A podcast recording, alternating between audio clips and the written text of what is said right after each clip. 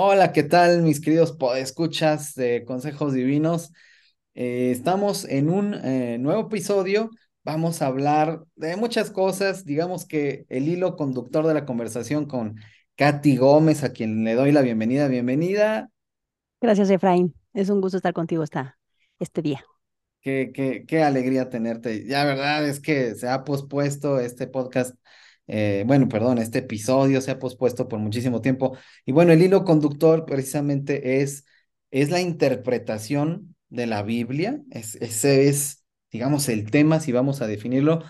Pero pues vamos a, Katy está aquí para contarnos como su, su, su vida un poquito, como ella ha profundizado de una manera, digo, seguramente habrá algunos que estén viendo este video, que ya la conocen perfectamente bien, eh, Katy Gómez, el canal eh, de YouTube que tiene, que ha explotado en los eh, últimos, ¿qué será? En el último par de años, Katy.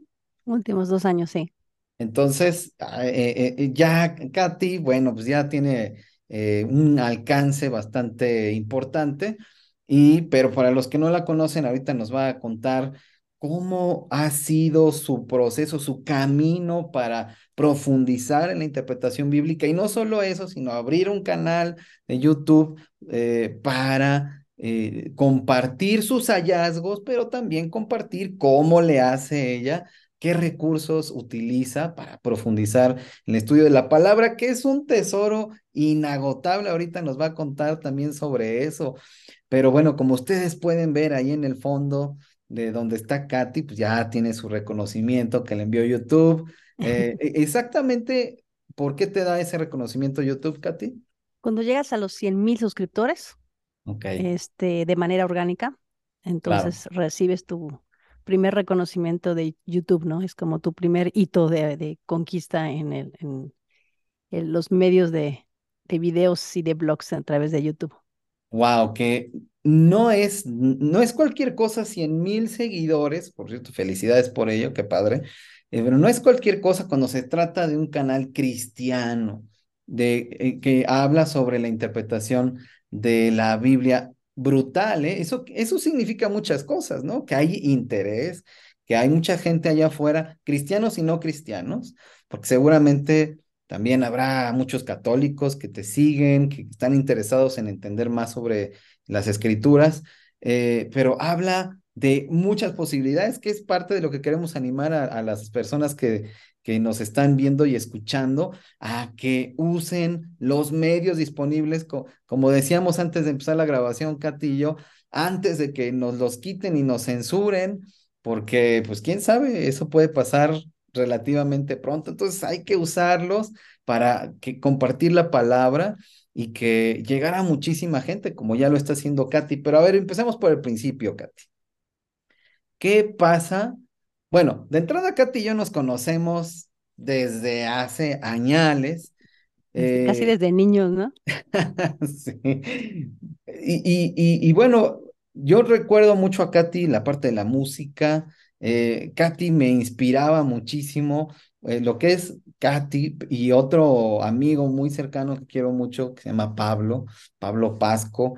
Ellos dos fueron unas de mis principales inspiraciones para aprender a cantar, para aprender música, para componer canciones y cantar, que la primera vez que canté, Katy, así en público, me temblaba la pierna izquierda, así como, como una, era incontrolable. Entonces tuve que vencer miedos y todo eso ¿Quién iba a decir que ahora pues hasta aquí hay un, un, podcast y toda la cosa? Que esto es también curioso, Katy, esta parte de la música, pero Katy y yo desde hace varios años también, eh, Katy tenía su blog, Los Hijos de Abraham, ¿verdad? Sí, así se llama, Hijos de Abraham. Y nosotros en restauraministerios.org hacíamos ahí, ella publicaba acá con nosotros y de repente también nos publicábamos allá en el, en el de ella mm, y hacíamos una, eh, cruzábamos las, las publicaciones. Eh, yo eh, estuve aprendiendo muchísimo de, de Katy en esa, en esa época y ya estabas tú publicando muchos de, de los recursos que usas en, en cuanto a interpretación bíblica y, y, ahora pues que tienes tu canal de YouTube y yo pues andamos por aquí tratando de hacer los pininos, pero ahí hemos estado compartiendo. Publicaste tu libro de duelo para novatos también. También compartimos esa parte de, de, la publicación de libros. Tenemos varias cosas y, y, y, básicamente aquí, Katy, es, eh, me gustaría que lo dijeras con tus propias palabras, la necesidad y la importancia que de, de, asaltar los medios, eh, cualquiera que sean. ¿Por qué crees tú que es tan importante esto? Antes de que nos cuentes un poquito de cómo ha sido tu camino. Gracias, Efraín. Sí, yo pienso que eh, justamente estamos en una etapa en la que tenemos dos opciones, sobre todo como pensando como creyentes. O somos consumidores de contenido y nos llenamos de basura, o sea, podemos pasar horas y horas consumiendo contenido, o nos convertimos en productores de contenido, aquellos que creamos el contenido. Obviamente esto implica poner a un lado el aparato y dejar de estar consumiendo cosas que a lo mejor, digo, pueden ser cosas buenas, no necesariamente todas son malas, ¿no? Pero estamos en un momento en el que nosotros podemos aportar algo a la humanidad eh, de una manera abierta, libre todavía, que puede llegar hasta los últimos rincones de la Tierra. Yo creo que esta es como nuestra oportunidad para alcanzar a esta generación y hacer misiones de una manera en que la que jamás hubiéramos imaginado. Yo leo pasajes, por ejemplo, cuando nuestro Mesías dice, eh, harán cosas mayores que las que yo hice. Y yo me preguntaba, ¿cómo podríamos hacer cosas mayores, Señor? no vamos a caminar sobre el agua, no podemos convertir el agua en vino. ¿A qué te refieres con eso? Nuestro Mesías tuvo un ministerio en un, una, este, un área de 100 kilómetros. Través de las redes sociales podemos alcanzar miles de personas. Eh, mi canal alcanzó ahorita 8 millones de vistas. O sea, es que es como si todo Jalisco hubiera visto un video. O en Puebla, los poblanos, los ya hubieran visto dos de mis videos. Es una cantidad impresionante de personas que podemos alcanzar. Obviamente, el sueño de todos quizás sea el volvernos virales y tener miles de suscriptores, pero basta con una publicación y tocar el corazón de una persona para que hagas una gran diferencia en la vida de alguien. Nunca, no sabemos, o sea, cómo podemos impactar la vida de otras personas solamente poniendo un versículo, un pensamiento este, con respecto a lo, a lo que creemos, con respecto a lo que pensamos, defendiendo algo que, que, sabemos que es valioso, ¿no? Mostrando integridad.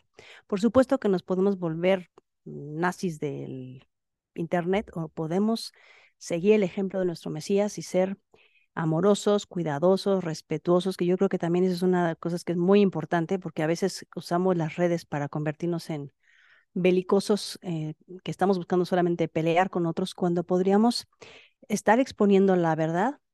Por supuesto, eso implica estar listos para presentar defensa de nuestra fe de una manera este, llena de mansedumbre y paciencia, como dice Pedro, ¿no? Entonces, e, estamos en esta etapa en la que es nuestra oportunidad de aprovechar las redes sociales. Eh, los jóvenes están consumiendo de una manera impresionante redes sociales, pero también los adultos. La mayoría de los seguidores que yo tengo en mi canal, el 50% son personas entre 30 y 60 años de edad. Entonces, hay mucha, mucha oportunidad de alcanzar a la generación que viene detrás de nosotros, a nuestra generación y a la que sigue a través de las redes sociales y alcanzar rincones de la tierra que nunca hubiéramos soñado alcanzar y que a lo mejor no podemos este, físicamente llegar, pero poder compartirle la palabra del Señor a alguien que está en Australia, eh, porque además latinos hay en todas partes del mundo, en España, en Rusia, en Canadá y hasta el fin del, de nuestro continente, es realmente una oportunidad emocionante. Necesitamos estar listos para echar las redes en las nuevas, en el nuevo campo que el Señor nos está dando. Entonces hay que conquistarlo nos podemos quedar sentados siendo solamente los que comemos lo que nos está dando el mundo o podemos ser de los que participamos en la extensión del reino a través de este nuevo medio, esta nueva puerta que se está abriendo delante de nosotros. Así es, eh, Katy. Y fíjate que precisamente uno de los mayores obstáculos para eh, decir algo importante en frente de una cámara, de un micrófono, a lo mejor en, texto, vía blog o una, un tweet o una publicación en, en, una red social. Eh, pero el principal obstáculo creo que es precisamente el desconocimiento, la ignorancia, pues, ¿qué vas a decir? ¿No? Y por eso, de los pocos cristianos que están usando, que estamos usando las redes sociales, los medios sociales, muchos de ellos son cristianos, pero humoristas, ¿no? Que pues traen el humor cristiano, por decirlo de alguna manera, y diciendo como cosas chistosas que tienen que ver con nuestra cultura cristiana, pero pues no hay algo de, de, valor más allá, ¿no? Que, que pueda tocar una vida, que pueda hacer de edificación. Entonces, pues claro, cuando no tenemos nada que decir, pues, ay, pues ah, por lo menos vamos a reírnos, ¿no? De una manera, este, a lo mejor no grotesca, como puede ser el humor actual, pero bueno, eh, lo que quiero decir es que finalmente tú ¿cómo fue que empezaste a profundizar en el estudio de la palabra? Porque lo que aportas tú a, la gente, iba a decir yo, a las iglesias, a los cristianos, pero a la gente lo que aportas tiene que ver con tus hallazgos en tu estudio y, también con compartir estas herramientas de alguna manera, decir, mira, pues esto es lo que yo encontré, así, así, así, este es el caminito. ¿Cómo llegaste a eso? Porque eh, pues finalmente llegó un punto en el que tú dijiste, a ver, pues voy a profundizar, voy a entender esto, voy a estudiar tal cosa. A ver, cuéntanos ahí.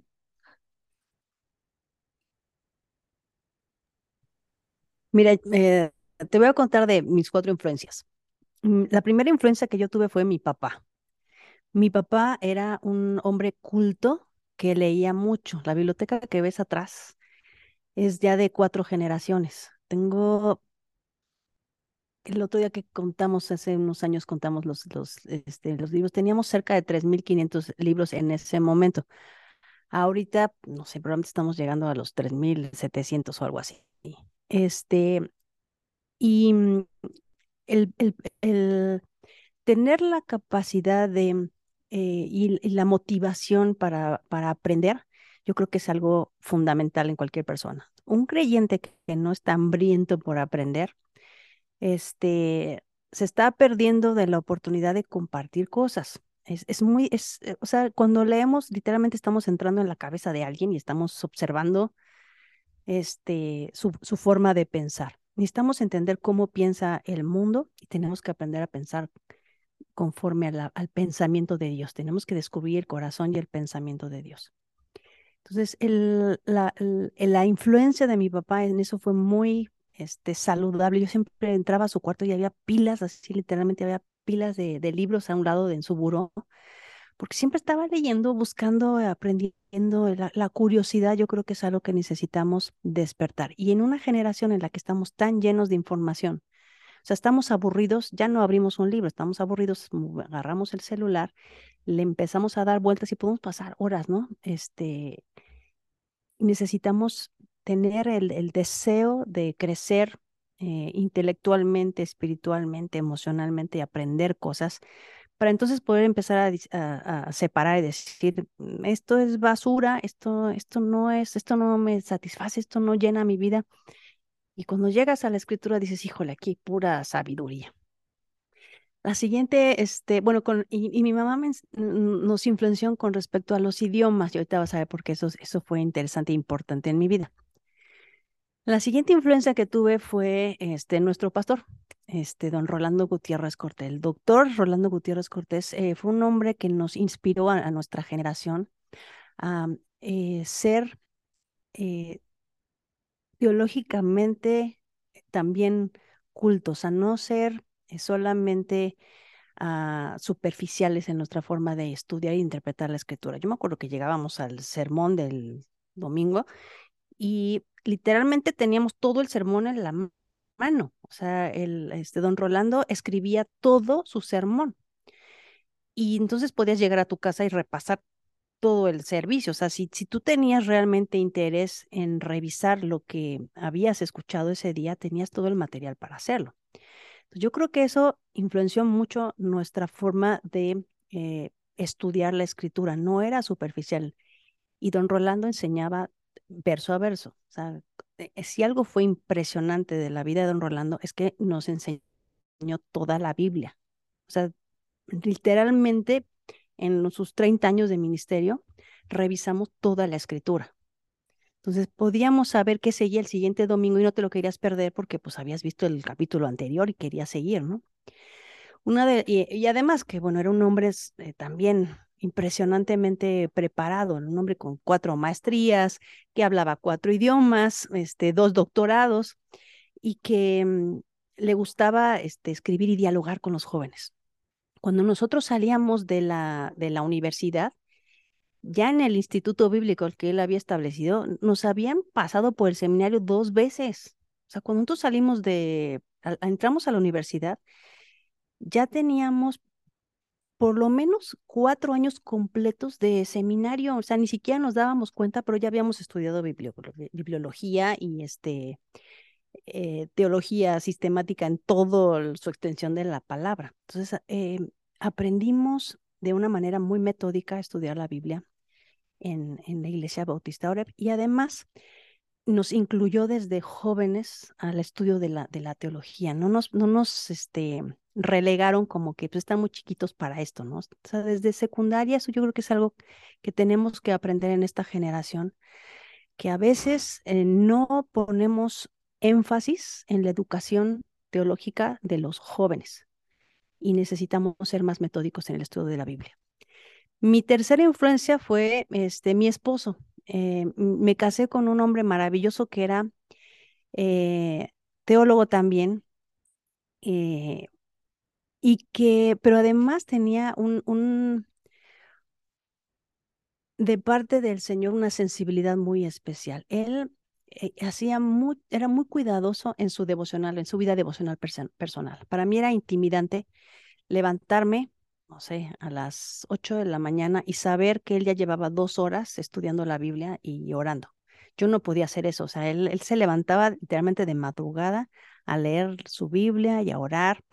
Este, el, el, el, día del, del servicio que, que, iba a predicar, se levantaba a las 5 de la mañana para repasar su sermón y para, para orar y para pasar tiempo con el Señor. Entonces, esa, esa influencia de ver cómo el estudiar y pasar tiempo con Dios realmente cambia tu vida porque yo puedo decir con sin lugar a dudas que yo viví con un hombre íntegro que no era perfecto, pero hacía lo que Dios le decía, o sea, era sensible al espíritu del Señor porque conocía su palabra y estaba dispuesto a ser obediente porque pasaba tiempo con Dios. Y yo creo que eso hace mucha diferencia en la vida de una esposa y en la vida de, de sus hijos, ¿no? O sea, mis hijos si algo tienen claro es el ejemplo de un hombre que fue íntegro. Y por supuesto, mi cuarto, eh, mi cuarta influencia es eh, nuestro Mesías, ¿no? El Señor Jesucristo. Ah, es el, el ejemplo de cómo hemos de vivir. Entonces, si yo puedo resumir la historia de mi vida, es, eh, yo, yo vi en esos hombres y aprendí de esos hombres eh, un, camino que me ha llevado a este punto. Cuando mis hijos estaban en la primaria, eh, decidimos sacar a nuestros hijos de la escuela porque, bueno, ya no, ya no podíamos tenerlos en la escuela privada, estuvieron un año en, en escuela pública y entonces vimos el choque tan fuerte, ¿no? De lo que estaba pasando ya en ese momento, o sea, y lo que está pasando ahorita es impresionante, o sea, si, ese, si en ese momento me asusté, ahorita estaría yo aterrada con lo que están viviendo nuestros niños y nuestros jóvenes. Entonces decidimos hacer escuela en casa. Con todo eso que yo traía, pues obviamente siempre he sido una mujer curiosa, siempre me ha gustado hacer preguntas, me gusta estudiar naturalmente mi, mi, mi, ah, mi relación con los libros es de amor apasionado. Entonces decidí que iba a enseñarle a mis hijos utilizando la Biblia. pues les voy a enseñar geografía, historia, matemáticas con la Biblia, todo está ahí, o sea, todo lo que necesito para que ellos aprendan este, las bases de, de historia y de cultura y literatura, lo puedo sacar de la Biblia. Entonces, un día me senté en la mesa temprano para preparar mi clase, para dársela a mis hijos, pensando en que les voy a enseñar historia utilizando Génesis. Y algo hizo el Señor ese día, porque yo abrí mi Biblia y empecé en el primer versículo, ¿no? En el principio creó Dios los cielos y la tierra y la tierra estaba desordenada y vacía. Y algo me, me chocó en ese instante. No sabemos de memoria ese pasaje, ¿no? No sé cuántas veces lo había leído. Pero empecé a hacerme preguntas que a lo mejor no me había hecho antes. ¿Por qué dice desordenada y vacía si el Señor es un Dios de orden? No pude pasar del primer versículo. Y entonces ahí empezó mi viaje ah, con los idiomas bíblicos, porque entonces dije, bueno, ¿y cómo dirá en hebreo? O sea, en ese momento no tenía ni idea de qué decía en hebreo, ¿no? Y además estamos en una generación por primera vez en la historia en la que tenemos acceso a los idiomas bíblicos como nunca antes. O sea, antes tenías que ser un este, académico, haber pasado por quién sabe cuánto tiempo en un instituto o en una universidad o seminario, aprendiendo los idiomas bíblicos para después poder intentar interpretar la escritura desde esa perspectiva. Pero ahora cualquier ser humano abre una herramienta en línea o se baja una aplicación como el eSword y puede buscar cómo dice el original. Y entonces ahí empezó mi viaje por los idiomas bíblicos y tengo casi 15 años estudiando hebreo bíblico y, griego. Y fue impresionante, ¿no? Encontrarme con cositas como tohu babohu, ¿no? Sin forma y vacía. Dijo, ah, sin forma y vacía, eso tiene sentido. Como el alfarero que pone la masa, el, la, la, este, el barro sobre su mesa y empieza a separar y a ordenar. Eso me hizo mucho sentido. Y entonces pensé, y todo lo demás estará igual, habrá muchas cosas que no entiendo porque a lo mejor me falta hacer esa conexión con el idioma. Y pues sí, me di cuenta que sí. Pero por supuesto esto eh, implicaba trabajar y descubrir una cosa que es maravillosa, que nuestro mismo Mesías dijo en Juan 5:39, escudriñad las escrituras porque a vosotros os parece que en ellas tenéis la vida eterna y ellas son las que dan testimonio de mí.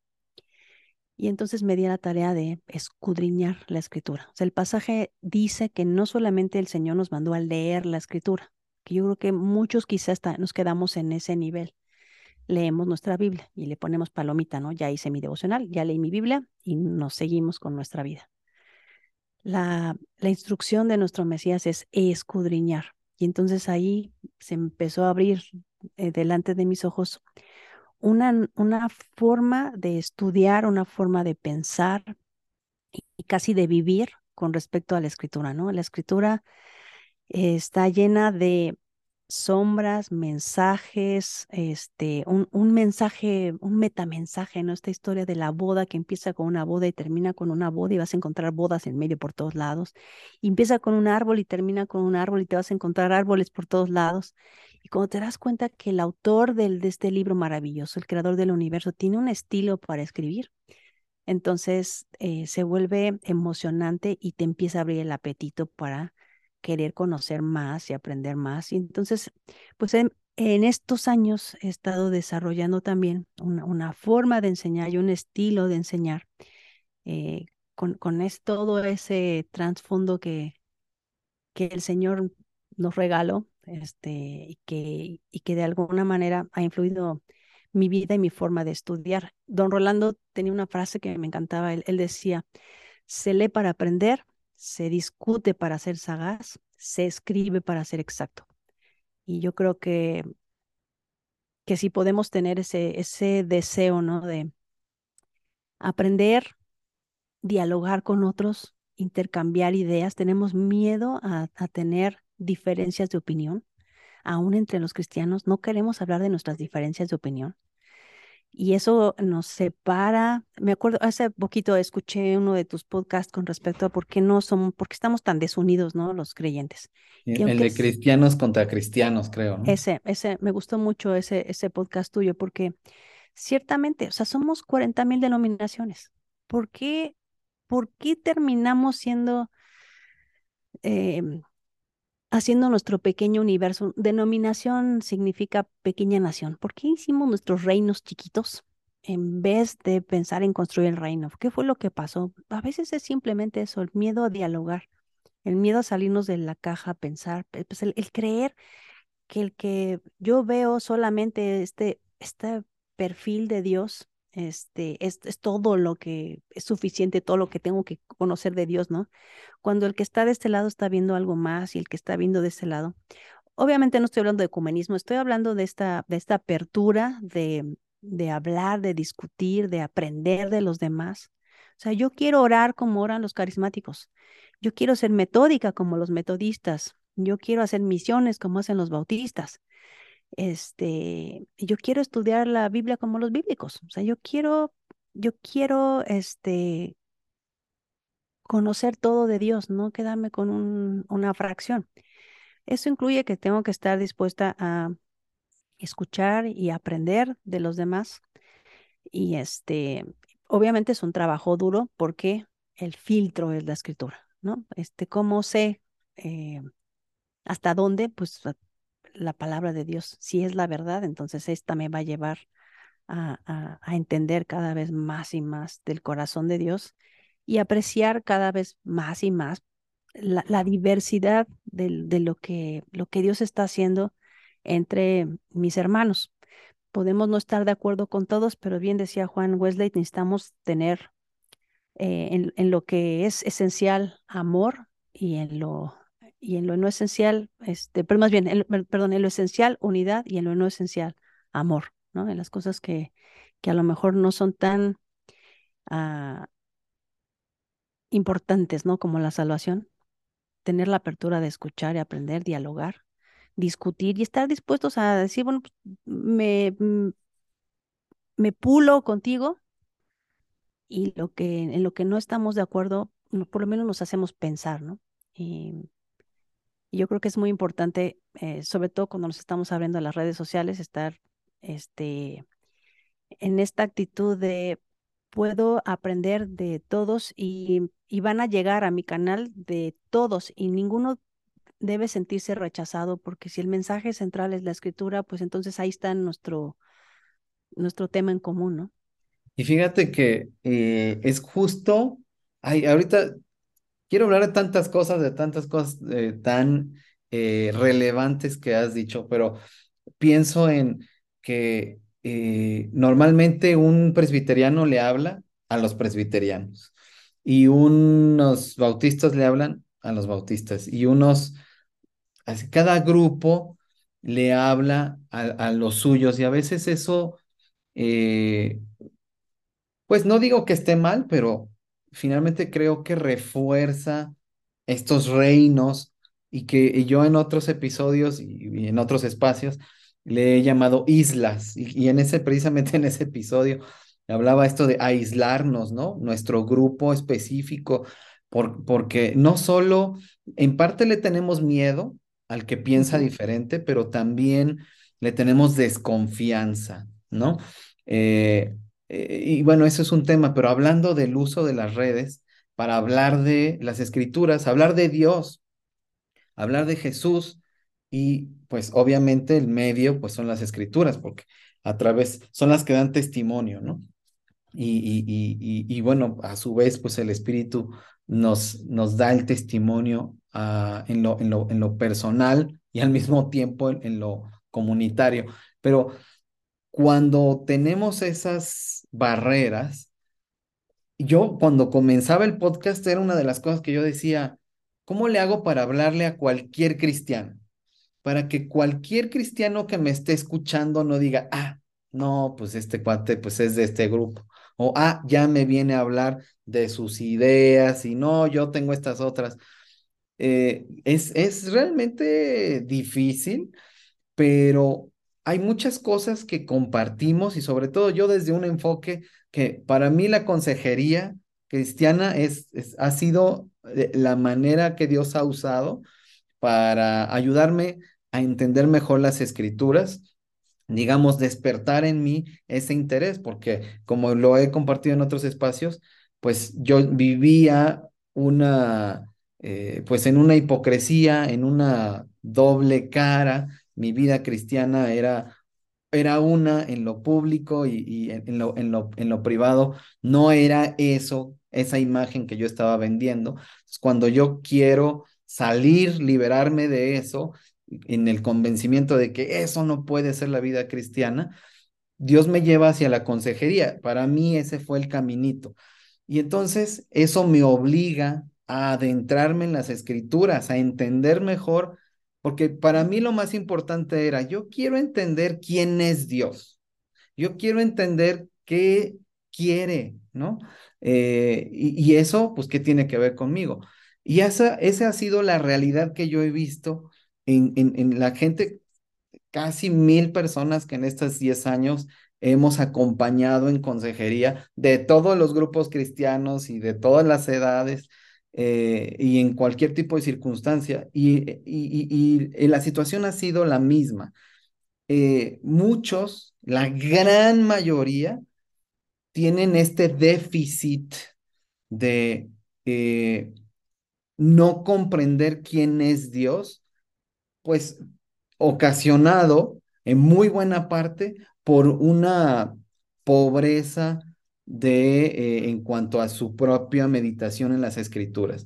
Entonces tienen un Dios muy chiquito, tienen, como tú decías hace rato, tienen una, una idea como que les ha salpicado un poquito de repente cuando las veces que han abierto su Biblia o las predicaciones que han escuchado, tienen, se han ido formando esta idea de Dios, pero y, mucho de lo que les decimos a ellos y en otros espacios es, ¿ese es Dios? Digo, obviamente no estoy hablando de, que vamos a conocer perfectamente a Dios porque no estamos, no tenemos esa capacidad y, la revelación que se nos ha dado, pues es una parte de lo mucho que es Dios.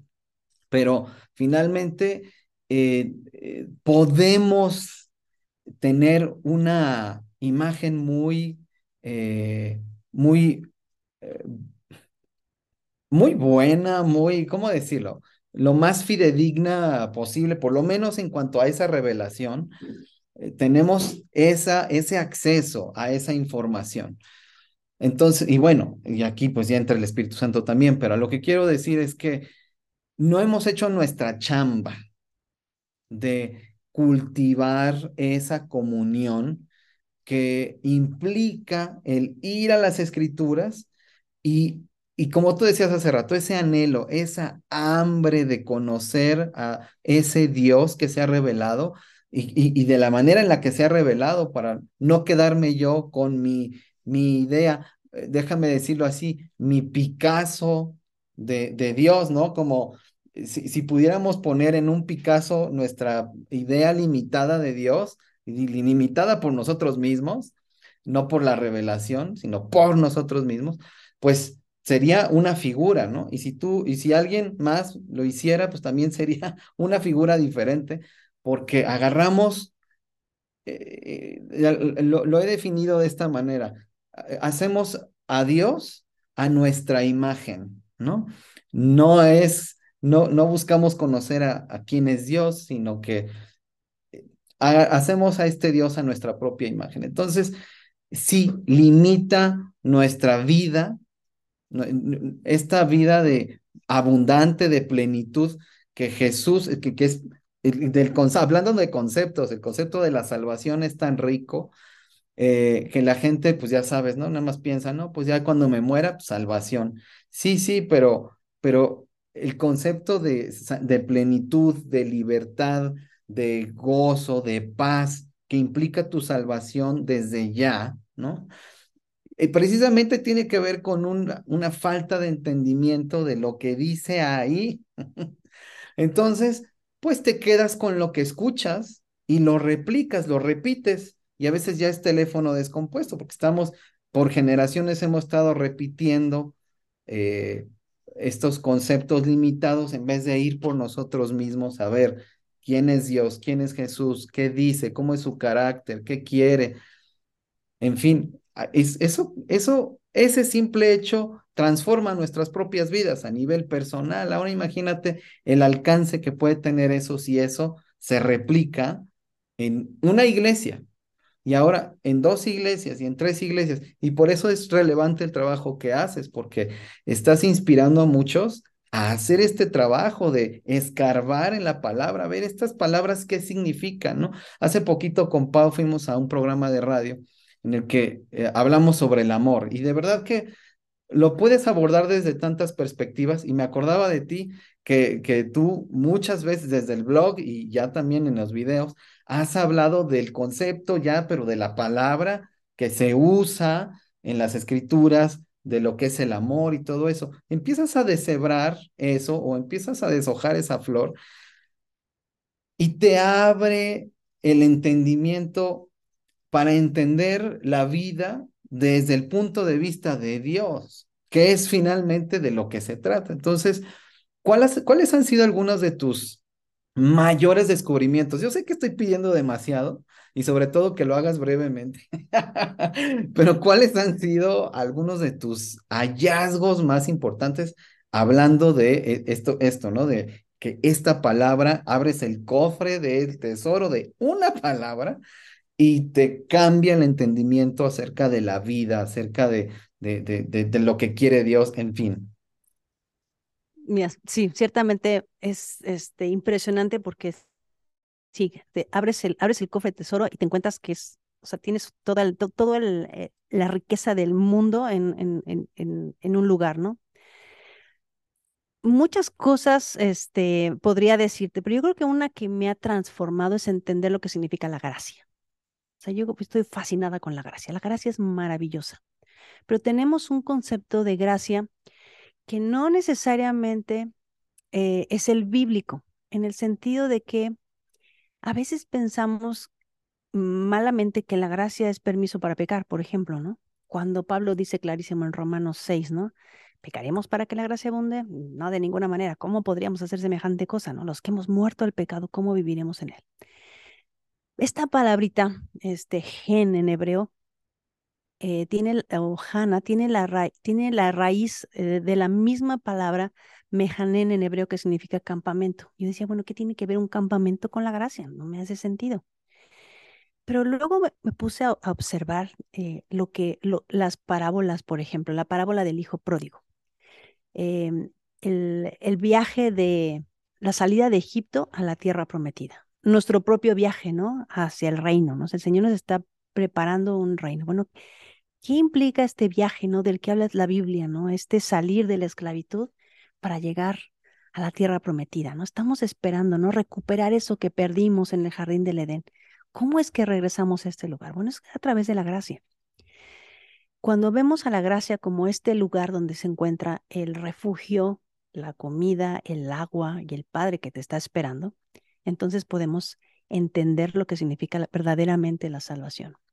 Estamos perdidos en nuestros delitos y pecados, extraviados, es lo que dice la Biblia, ¿no? Muertos. Porque si tú estás perdido en el desierto, en no en mucho tiempo se te va a acabar el agua, en, quizá te muerda una serpiente o el calor del sol o el frío de la noche van a acabar contigo. A menos que tengas la señalización para llegar al lugar donde está la vida. La escritura dice que la señalización es la palabra de Dios, la Torah, la escritura, la instrucción de Dios es la señalización. Pablo usa el término el ayo, es nuestra nana que nos lleva a Cristo, quien es la salvación. Entonces, si tú sigues la instrucción de Dios, entonces vas a encontrar el propósito de toda la Biblia, que es que, que seas salvo, que encuentres este lugar de refugio. Y el Padre que te está esperando con los brazos abiertos te va a recibir, te va a quitar la ropa mugrosa, te va a poner ropa limpia, te va a invitar al banquete, te va a poner un anillo en el dedo y va a decir, bienvenido, te estaba esperando. Y llegaste a su campamento, llegaste a su gracia.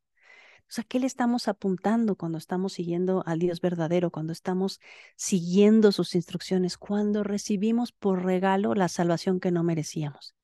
Pues es llegar otra vez al lugar donde está el Padre, regresar a su casa para tener nuevamente intimidad con Él. Es el camino del tabernáculo, Tienes que entrar por la puerta y está el sacrificio y luego te lavas, te purificas y luego tienes comunión, intimidad y comes del pan y está la luz y tus oraciones suben como olor fragante, pero adentro está el amor, está el lugar donde está la intimidad con Dios y hasta ahí queremos llegar. Pero no puedes entrar si no pasas por este proceso. La casa de Dios, como cualquiera de nuestras casas, tiene un protocolo para llegar a este lugar.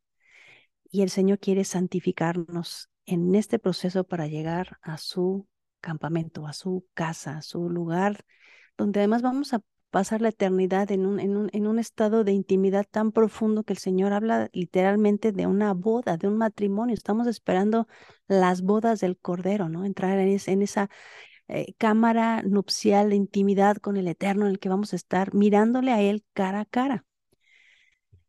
Todo lo que dice la Biblia estoy descubriendo en lo físico siempre tiene una, una aplicación o una enseñanza espiritual.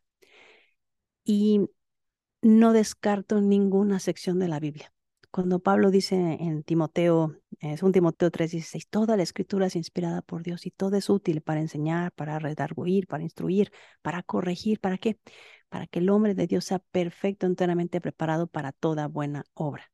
El Señor quiere perfeccionarnos en este viaje de la vida para que cuando estemos en, su presencia no nos falte nada. La, meta es parecernos al varón perfecto, parecernos a Cristo. Y Él puso el ejemplo.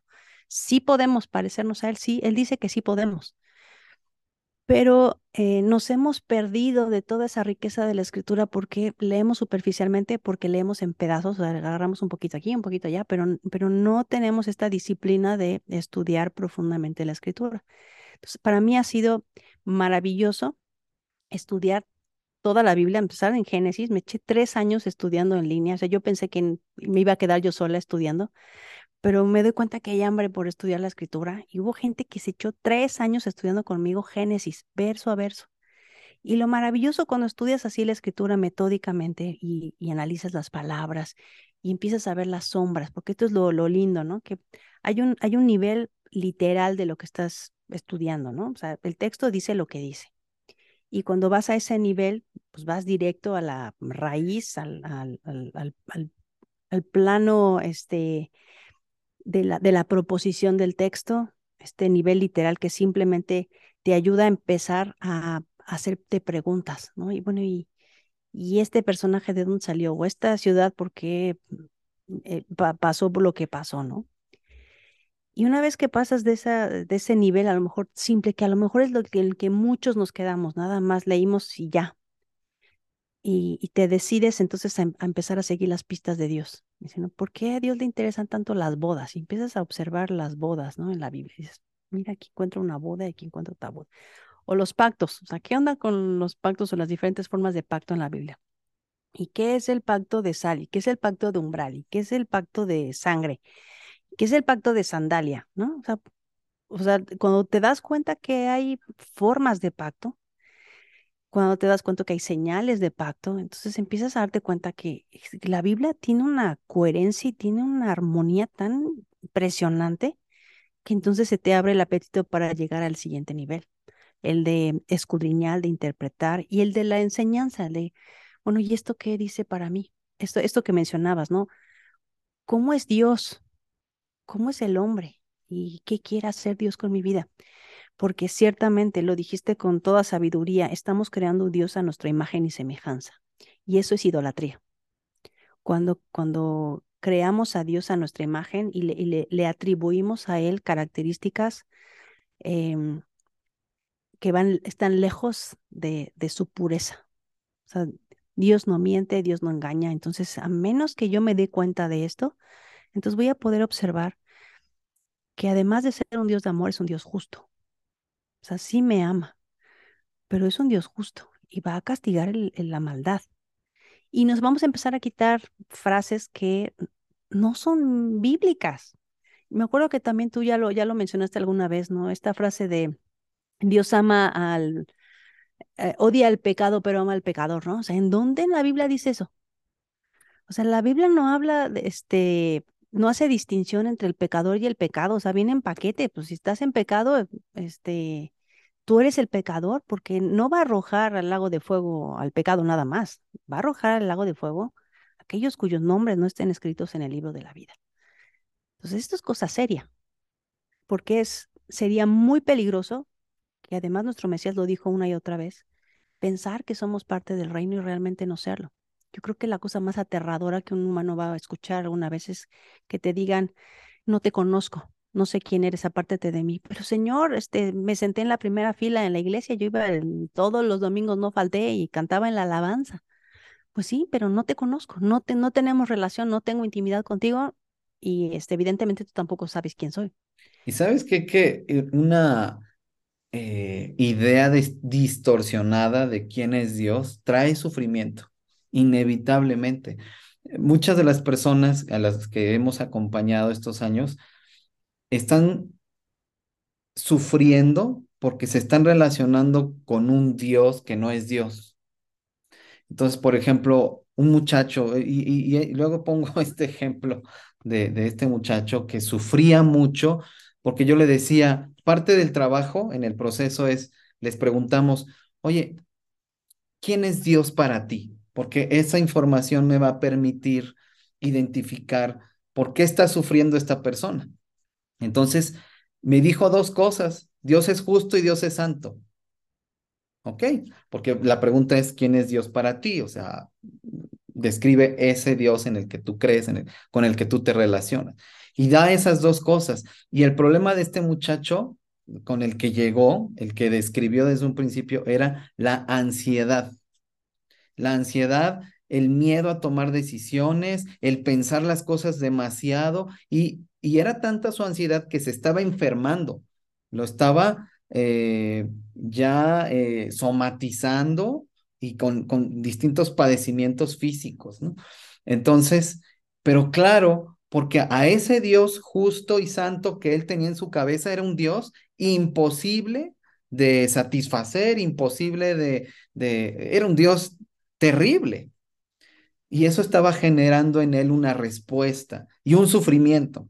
bueno, con este pequeño ejemplo, pues es, es, transmitir a la gente que nos ve y que nos escucha que eh, no pensamos en estos términos, porque crees que el Dios en el que crees pues, es el Dios de la Biblia y no relacionas que tu sufrimiento se puede deber a que estás tratando de adorar a ese Dios en tu cabeza, que no es generalmente cuando hay ese sufrimiento, el Dios y, vivo eso, y verdadero. Eso que dices es muy cierto porque este, no entendemos que este mismo Dios tiene tantos, tan, tantas cualidades y características, pero en particular una, ¿no? Que es la de padre. Porque podemos, precisamente por el trasfondo que tenemos o por la idea que tenemos de Dios, no observar o no aprender o no descubrir en su palabra que cuando Dios nos habla y, nos da instrucciones de cómo hemos de vivir, no nos la está diciendo como un tirano de tienes que hacer esto y esto y esto. Nos la está diciendo como un padre de ten cuidado, o sea, cuidado con esto que estás haciendo porque esto te lleva a, tal resultado. O sea, es tan simple como haces esto, tienes bendición, haces esto, te aseguro que viene la maldición. Escoge. finalmente nuestra libertad, nuestro albedrío, se limita a dos posibilidades, a dos elecciones. ¿A quién vamos a servir? Vamos a ser este, siervos del pecado, de la injusticia, de la maldad, de nuestra propia carne, de nuestras propias malas decisiones. Vamos a seguir queriendo aprender del árbol del conocimiento del bien y del mal, de nuestra propia experiencia, regándola. ¿O queremos ir a la sabiduría del Dios verdadero y aprender de la vida y conocerlo y amarlo y, recibir su instrucción que tiene para nosotros vida? Entonces, simplemente es, observar al, Dios, al Padre de la, de, la Escritura, que nos ama tanto que prefirió morir a vivir sin nosotros. Entonces, si alguien te ama con tal pasión y con tal deseo de rescatarte, de ir, de ir por ti, de perseguirte, o sea, cuando leemos, por ejemplo, la, la parábola de, justamente hoy hablaba con, con, mi pastor, hablábamos de esto, ¿no? El, las, las parábolas de Lucas 15 las primeras dos, la parábola de la oveja perdida y la parábola de las diez monedas perdidas, es alguien que va, ¿no? El pastor que va a recoger, a, buscar a la oveja que está perdida. O es la de la mujer que perdió esta, el tesoro y, va, ya limpia la casa para encontrar este tesoro que había perdido, o es la del hijo que se había apartado y que sabe el camino de vuelta a casa, ¿no? Sabe, sabe que el padre lo está esperando. Tenemos un Dios que nos persigue, o sea, literalmente que nos está persiguiendo. Pero la única manera que conozcas el amor de Dios y que te, te sientas conmovido por el amor de Dios es que realmente leas su carta de amor. O sea, nos dejó dos mil páginas de puro amor para que aprendamos a conocerlo y para que descubramos cuánta misericordia, cuánta paciencia, cuán lento es para su ira, que su gracia se extiende porque no quiere que nadie se pierda, que, que todos procedamos al arrepentimiento y que ahí está, ahí está la sabiduría que nos hace falta para, para escoger lo mejor en la vida, para saber educar a nuestros hijos, para, para entender lo que significa hacer su voluntad, que es justa, buena y santa, ¿no? Que es, que es buena para nosotros, que produce vida. O sea, ¿qué significan esos detalles? La única manera de encontrar la verdad es, es escarbando en su palabra, realmente teniendo una vida de, de devocional apasionada y, en la que realmente queremos, queremos comprender y conocer el corazón de Dios. A veces nos quedamos, como dices, en un, en un estado tan superficial que solamente estamos em, eh, remasticando lo que otra persona masticó en, en su tiempo de estudio. Y, y, gracias a Dios que hay personas que toman el tiempo para estudiar, pero si no somos responsables de nuestra propia vida espiritual, estamos en peligro, estamos en una situación muy crítica porque nos van a azotar las, las crisis de la vida, o va a venir pandemias o van a venir terremotos o vamos a perder seres queridos, vamos a estar en medio de duelos o depresiones y no vamos a tener las herramientas para treparnos a la roca y afianzarnos de la roca y decir, pues sí, la vida está así y sin embargo tengo la verdad, tengo la palabra de Dios para ir y poder este, encontrar consuelo, sabiduría, respuesta a este tiempo difícil.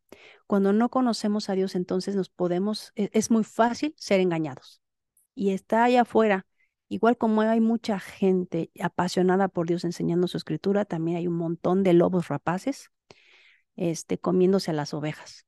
Si no conoces la verdad, no hay forma que puedas identificar la mentira. Y es una de las cosas de las que más habla nuestro Mesías. Vienen tiempos difíciles en el que habrá falsos maestros, vaya que los hay. Sí, sí es cierto. Y sabes que, que eh, se, habla mucho, eh, ayer precisamente hablaba con, con mi madre y me, me, contaba de sus hallazgos en el estudio de la palabra y, y, y, me contaba de que en su iglesia, pues se, se está buscando que, que, la gente crezca, ¿no? En, en, el, en el estudio y etcétera. Y, platicábamos e, ella y yo y le decía, oye, es que escuchamos tanto el, oye, que las herejías y que los falsos maestros y que cuidado. Le, le, decía yo, pero ¿cómo vamos a reconocer las herejías si nada más estamos repitiendo lo que alguien nos dijo y ni siquiera lo estamos entendiendo? Nada más es una repetición. Tú ves las peleas en redes sociales entre cristianos, porque ese es el mayor uso que les dan, ¿verdad? Nada más peleas, peleas y decir, yo tengo la sana doctrina. No, yo soy el que tengo la sana doctrina. Entonces, todos tenemos la sana doctrina. Y, y entonces, pues como estamos peleando, pues claro que el otro es el hereje, ¿no? No, no yo. Entonces, precisamente, si no vas a las escrituras, tú vas a ser siempre el bueno, Tú vas a ser siempre el que está en lo correcto, tu concepto de Dios siempre va a ser el, el acertado. Y, y, de repente nos vamos dando cuenta cuando profundizamos en las escrituras que, sorpresa, pues no, no estabas tú eh, en, en, la verdad muchas veces, ¿no? Eh, y, y, es importante sobre todo porque ya estamos este, con esto, ya vamos pensando en darle cierre, pero uno, mi, mi pensamiento final sería, ¿cómo vamos a ayudar a otros a que conozcan a Dios, el Dios vivo y verdadero, si nosotros mismos no lo conocemos? Estamos ahí eh, realmente dinamitando la iglesia, su propósito, su misión, nosotros mismos, ¿no? Porque no, no podemos ayudar al vecino, al familiar, al amigo no cristiano, no podemos transmitirle quién es Dios? Pues porque ni yo sé realmente quién es. No estoy acudiendo a la palabra para poder transmitirlo así de una forma eh, vivaz, por así decirlo, de una forma fidedigna, eh, en fin, y aún así, con todas, con todo y todo, el Espíritu pues hace su obra, ¿no? Pero realmente podemos ser mucho más eficaces, empezando por eh, decir, yo quiero conocer a Dios, yo quiero relacionarme con el Dios vivo y verdadero. ¿Cómo lo puedo conocer? ¿Dónde está? Bueno, pues podemos empezar ahí con las escrituras, por supuesto, ¿no? Pero imagínate, que, es grave, y sobre todo en los tiempos en los que estamos viviendo, en los que pues no es importante, ¿para qué Dios? ¿Para, para, para qué el Dios cristiano, el Dios de la Biblia? ¿Para qué si yo, si lo importante en la vida es ser bueno, ser buena persona, y, y, no hacerle daño a los demás. Y luego por eso hay varios cristianos defendiendo ideologías y defendiendo mentiras. Que, ellos mismos están engañados porque están detrás, su religión es el buenismo, el buenismo. Ay, es que yo soy cristiano porque quiero ser bueno. Y pues también, Tache, ya erraste el camino porque no somos cristianos para eso. Eh, y, curiosamente, algo que se nos ha criticado tanto a los cristianos de ser moralistas, pues terminamos siendo también buenistas, ¿no? Buscando esto, pero ya alejados de una moral, de un, una brújula, ¿no? Este, ya más bien es el buenismo, ya tiene que ver con mi percepción de lo que es bueno, ¿no? O de lo que un grupo dice que es bueno. Entonces, es el caos. el no conocer a Dios no nada más cómo es, sino eh, quién es y qué quiere, es el caos, porque entonces, ¿para dónde voy? O sea, ¿dónde, eh, eh, ¿dónde, encuentro la verdad que me va a hacer libre? ¿No? Pues no, definitivamente estoy, pues finalmente comprando mentiras y no salgo de mi esclavitud, ¿no? Entonces, ¿con qué pensamiento te gustaría cerrar, Katio? ¿Con qué consejo? Sí, yo creo que tienes toda la razón en el sentido de que somos probablemente la única Biblia que muchas personas van a leer. Y si es una Biblia mutilada, porque leo los salmos nada más para que, mm, como mm, casi como amuleto, o sea, muchos agarran un salmo y donde caiga y entonces dicen, me apropio de la promesa. Bueno, ¿y te has fijado que las promesas siempre traen condiciones? Em, utilizando versos fuera de contexto, este, sin entender este, realmente ¿no? El, corazón del Evangelio, el corazón de Dios, cuando no me doy cuenta ¿no? del, propósito por el cual Dios nos dejó aquí. Y el que terminamos haciendo que otros blasfemen del nombre de Dios debido a la forma en la que estamos eh, utilizando en vano el nombre de Dios, porque finalmente eso es, eso es lo que el Señor dice, ¿no? O sea, ustedes eh, dicen una cosa y usan mi nombre, eh, viven de una manera que va en contra de mi corazón y, este, y, se hacen pasar por, por más buenos que los demás. Y, y, eso, eso no es ni el corazón del Evangelio, ni es la verdad de la Escritura. ¿Qué es lo que hicieron los amigos de Job, por cierto? Por cierto. Y es lo que hacían los judíos en el primer siglo este, le ponían la vara bien alta a todos los demás y ellos la tenían bien chiquita, ¿no? Dice, ustedes, o sea, no dejan, no solo no dejan entrar al reino, este, les impiden la entrada al reino, sino que hacen a los demás más hijos del diablo de lo que ya eran. Porque mm, no están enseñando la escritura como dice la escritura, ¿no? Este, en nuestro Mesías dice, si ustedes le creyeran a Moisés, me creerían a mí. Este, ¿Con qué respondía nuestro Mesías? Nos llegaban con preguntas, bueno, ¿cómo, lees? ¿Qué dice la escritura? O sea, le decía a la gente que pensaba que se sabía la Biblia, les hacía reflexionar cómo dice la escritura. ¿Qué di ¿Cómo lees? ¿Qué es lo que, qué es lo que está ahí? Nos hacía pensar. Exacto. No repetir. no repetir, sino pensar. Yo creo que ahí es donde está la clave.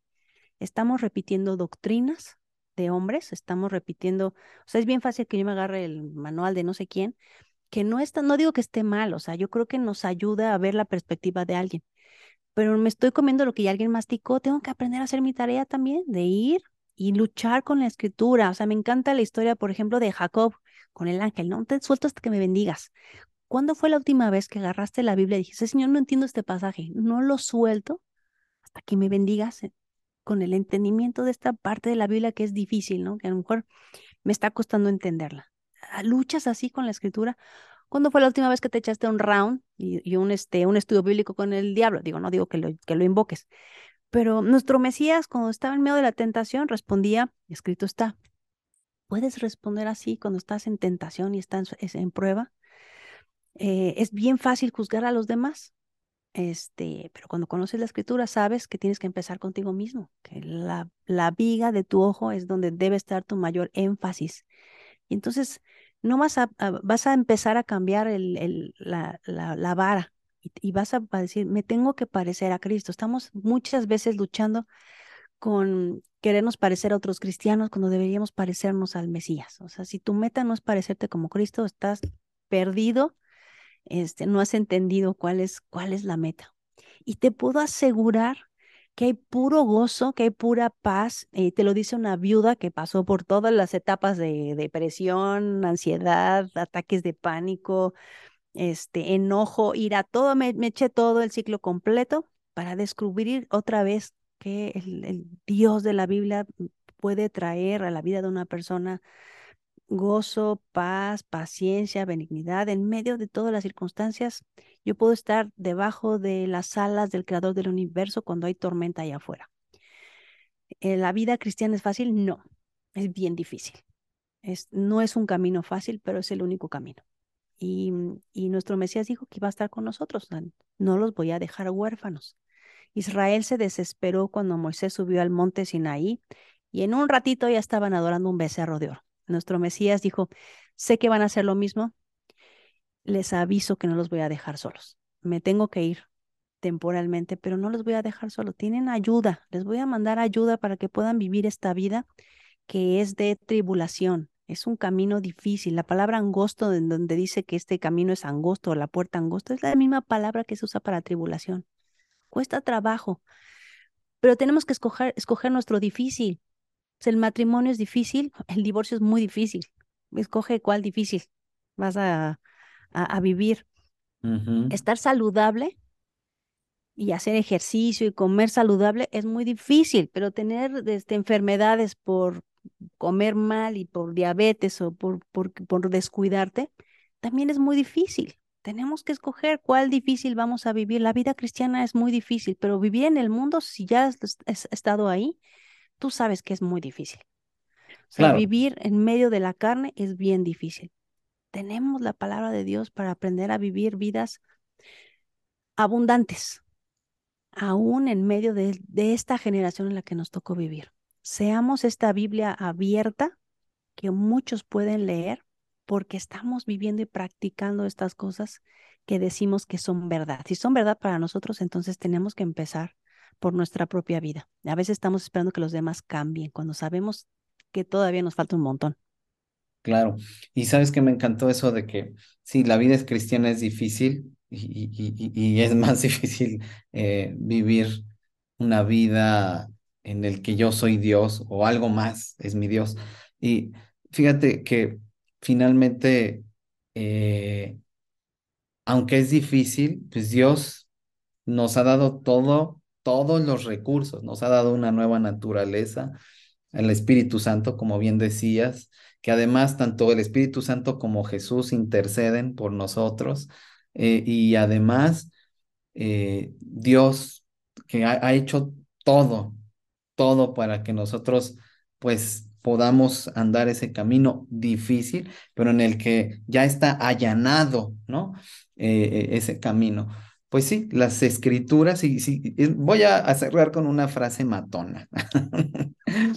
las escrituras apuntan a la palabra. Las escrituras apuntan a la palabra, la palabra viva de Dios, la palabra eficaz de Dios, que es Jesucristo.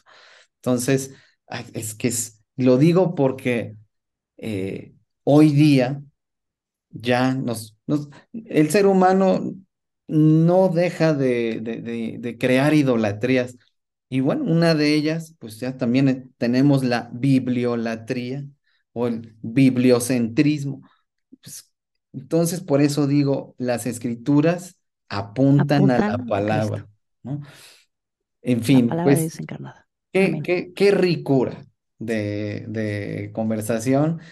Ya me había tardado, por eso tengo que pedir perdón a Katy, pero sobre todo a los podescuchas porque se habían perdido de conversaciones como esta, que la verdad es que eh, me dicen todo el tiempo, oye, pues para hacerme sentir bien, obviamente, oye, pues tus, tus podcasts, eh, tus episodios están padres, pero cuando tienes invitados, ah, está padrísimo.